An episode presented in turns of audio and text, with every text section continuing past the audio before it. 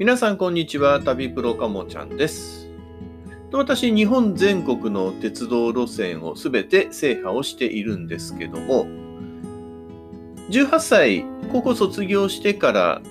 鉄道を乗り始めましてまずは第一段階として7年間かけて JR 全線を乗り終えました。でちょうど乗り終えたのが29年前の4月30日、確か29か30かそのあたりだったと思いますので、まあ、もう JR 乗り終えて29年、まもなく30年になろうというわけであります。ということもありまして、ま、ちょっと JR どんな風に制覇していったのかなというのを思い出しながら話をしてみようかと思います。まあ、とりあえずはちょっと東海道本線をちょっとまず軸にして話をしてみようかなと思っています。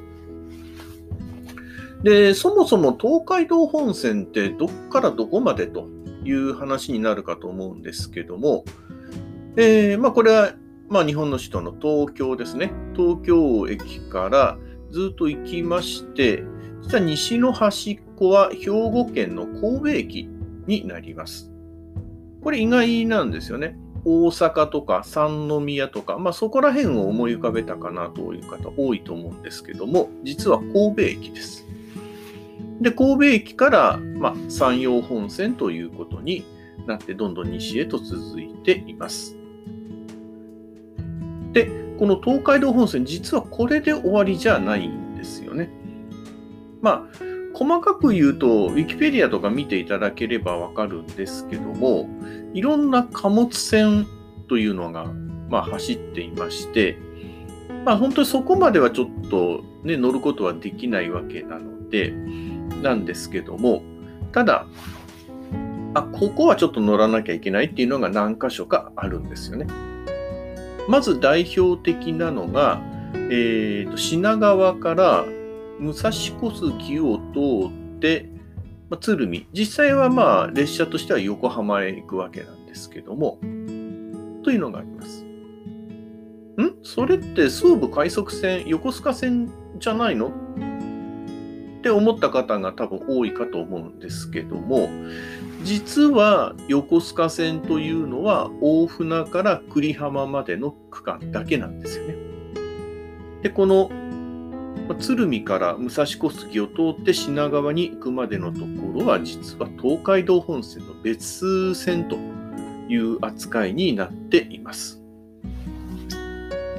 ま、ですので乗車をするとなると東海道本線全制覇となるとこの区間もを乗る必要があるということなんですね。で、あと西の方に行きまして、まあ、岐阜のすぐ西のところに大垣というところがあります。で、大垣を出ていきますと、まあ、線路がいくつか分かれていくんですよね。で、名古屋から特急白鷺とかに乗って、米原方面に向かった人は気づくかと思うんですけども、あれは大垣を過ぎると、関ヶ原、えー、樽井の駅を通らないですね。じゃあどこへ行くのかと言いますと、ちょっと山の方へ向かっていきまして、実はこれ下りの貨物列車と特急列車専用のルートになるんですけども、昔その山側のところに新樽井という駅がありました。まあこれは勾配を上り勾配を緩くするためということで作られた別の線路になるんですよね。大垣から新樽井を通って関ヶ原に向かうという、まあ、そんなルートになるんですけども、で、昔、まあ私が乗り始めた頃というのは、実はこの大垣と関ヶ原の間というのは、両方あったんですね。この樽井を通るルート、まあ、今でいう樽井を通るルートと、昔の新樽井を通るルートという2つありまして、両方とも普通列車が通っていたんですよね。で、まあ、その時によってどっちを通るかっていうなのがちょっと分かれているということもありまして、まあ、当然普通列車の走ってる時に乗っています。で、まあ、今ではこの新田類の方の駅は廃止になってしまっているんですけども、特急列車に乗ると、まあ、そちらのルートを通っていきます。それともう一つは、その大垣を出て、で、しばらく行くと、まあ、またちょっと線路が分岐して、米原方面向かう場合は、右側、車窓の右側を注意していくと、右側にカーブをしてすぐのところに、荒尾という駅があるんですよね。そういや、なんかそんなの見たことあるなって思う方もいるかもしれません。で、その荒尾と、あともう少し先のところに美濃赤坂という駅があります。そういや、大垣の駅のところで、美濃赤坂へお越しの方は、うんぬんなんて言ってたなって思い出した方もいるかと思います。で、ここのところなんですけども、まあ、だいぶ本数は少ないんですけども、実は旅客列車が走っています。ということで、この、まあ、今言ったところは乗らなきゃいけないルートということになります。で、まあ実際他にも貨物船があるわけなんですけども、で、まあ団体の貸し切り列車みたいなものに乗っって乗ったことがあるのが、あれどこだったかな？えっ、ー、と、これも横浜のところですね。あの、京浜東北線の桜木町とかあるんですけども、その桜木町を通って、実は下の方、地上へ降りていって、海岸線を走る高島貨物線だったかな？と呼ばれるところがあるんですけども、まあそこを通る臨時列車が、臨時の団体列車があったので、そこに乗ったことが、まあ、あります。で、あとそうだ、もう一つ乗っておかなきゃいけないのがありまして、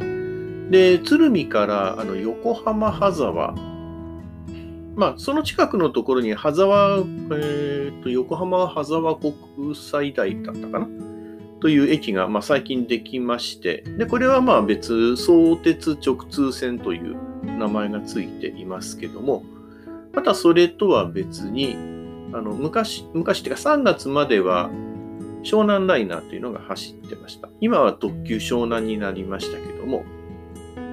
で、その中で一部この貨物線を通っていくルート、横浜を通らないルートっていうのがあるんですけども、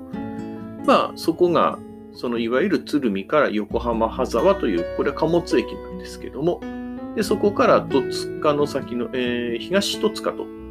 いうところまでを結んでいるルートがあります。まあ、これも16キロほどありますが、まあ、ここも乗ったことがあります。で、あとはそうですね、さらに細かく言うと、大阪のところですね、吹田があるんですね。で、吹田の駅の近くのところに貨物ターミナルが、まあ、ありまして、で、そこから、まあ、新大阪を通って、で、これは特急黒潮に乗ったり、あと関空特急はるか号に乗ったりすると通るんですけども、えっ、ー、と、これは新、えっ、ー、大阪駅のいわゆる西側のところ、これ地上区間なんですけども、そこを通って、で、新大阪に向かう。ですから、大阪環状線を通って、で、西九条ですね。あの、USJ に行くルートと合流する西九条のところあたりまで、あたりからちょっと徐々にずれ出して、で、大阪環状線の福島を行くあたりから、まあ、地上の方に降りていくっていうルートになるんですけども、まあ、ここも一応、まあ、特急列車走ってますので、まあ、ここも一応乗っとく必要あるかなと。もちろん乗っています。で、あとはそうか、名古屋のところに、もうこれ今はないんですけども、現状は貨物船として、まあ、名古屋から出ていって、えー、途中名古屋港に向かう貨物船あるんですけど、かつてはここのところに名古屋球場、まあ名古屋球場も今はドームになっちゃいましたので、あれなんですけども、名古屋球場があって、そこで公式戦が行われるときに、その近く、球場のすぐ近くのところに臨時で名古屋球場正門前っていう駅を、臨時駅を作りまして、で、ここで旅客扱いしてたことがあったんですよね。で、まあ、この区間は電車じゃなくてディーゼル車ということになるので、えー、その当時ですと特急飛騨とか南紀号に使ってたキハ80系っていう、まあ、特急列車が割り当てられて普通列車の料金で乗ることができたということで、まあ、これ開催日を狙って乗りに行ったなんてことも実はあります。というような感じで結構東海道線って奥が深いんですよね。で、まあ、全線乗り終えたのは、まあ、ちょっといつ頃かはわからないですけど、結構早いタイミングで乗り終えています。まあ、その当時と比べると、駅の数もだいぶ増えてきましたね。まあ、住宅地が増えてきて、で、そこのところに駅ができるというのは、まあ、よくある話なんですけども。で、まあ、昔は、オレンジと緑の、いわゆる湘南色って言われる電車がたくさん走っていたんですけども、まあ、今ではそれはもう見る、どこへ行っても見る影もありません。JR 西日本のところの一部区間でこれまだ見ることができるんですけども、もう今じゃ本当に希少価値高いような列車になりました。まあ、今では他の、てか今の新型の車両がほとんど走っているということになりますので、まあ、東海道本線 JR 東日本、JR 東海、あと JR 西日本と3社にまたがる路線なので、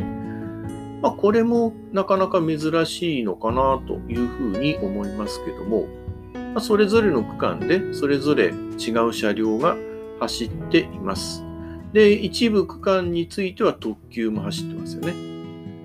JR 東日本で行けば特急踊り子号とかが走ってます。で、JR 東海ですと、静岡と富士の間ですね、身延線に直通する特急富士川が走っています。で、あとは名古屋から米原まで特急白鷺が走っていますし、名古屋と岐阜の間は高山線に入る飛騨号とかも走っています。で、JR 西日本の区間になりますと、まあ、特急はるか号とか、まあ、まあ、そこが中心かな。京都と新大阪の間を結んだりと。まあ、あとは、北陸本線とかも乗り入れてきて、サンダーバード号とかも走っていますよね。まあ、そんな感じで結構特急列車も豊富に走っています。で、まあ、あとは、そうですね、東京も大阪もいわゆる各駅停車の列車っていうのが別枠で走ってますね。で、まあ、東京の場合ですと、特に横浜から東京の間っていうのは京浜東北線と分かれるような感じになります。まあ、京浜東北線っていうのも実際は単なる呼び名でありますので、実際はそういう路線はないんですけども、まあ、便宜上はそういう感じですね。で、京都から西の方になりますと、まあ、各駅停車と、あと快速、どちらもとこれ扱い、名称としては、ま、東海道本線ということになります。まあ、京都から高槻ぐらいまでかな？高槻までは快速と各駅停車と同じような停車駅ですけども、高槻から西明石までだったかな？になると、本当に各駅停車はさらに停車駅が増えてきます。まあもちろんこの両方ともこの各駅停車に乗って一駅ずつ降りてあ降り降りるとこはしなかったですけど一駅ずつ乗っていきました。まあそんな感じですね。ですから結構東海道本線乗るにしても時間はかかりましたね。確かそうですね。全部乗り終えるまでに、今言った細かな条件まで含めると、やっぱ3年ぐらい実はかかってるんですよね。なかなかチャンスがなかったっていうのもあったんですけども、まあ、最初は快速列車とか新快速ばっかり乗ってたんですけども、やはり各駅停車乗らなきゃまずいかなということで、まあ、3年ぐらい経ったところから思い出し、思い直して乗り乗ったりしたこともあったので、で、えー、そんな感じで細かく東海道本線も乗り終えたかなというところです。ということで、えー、結構奥深い話を、まあ、させていただきました。今回は以上になります。ありがとうございました。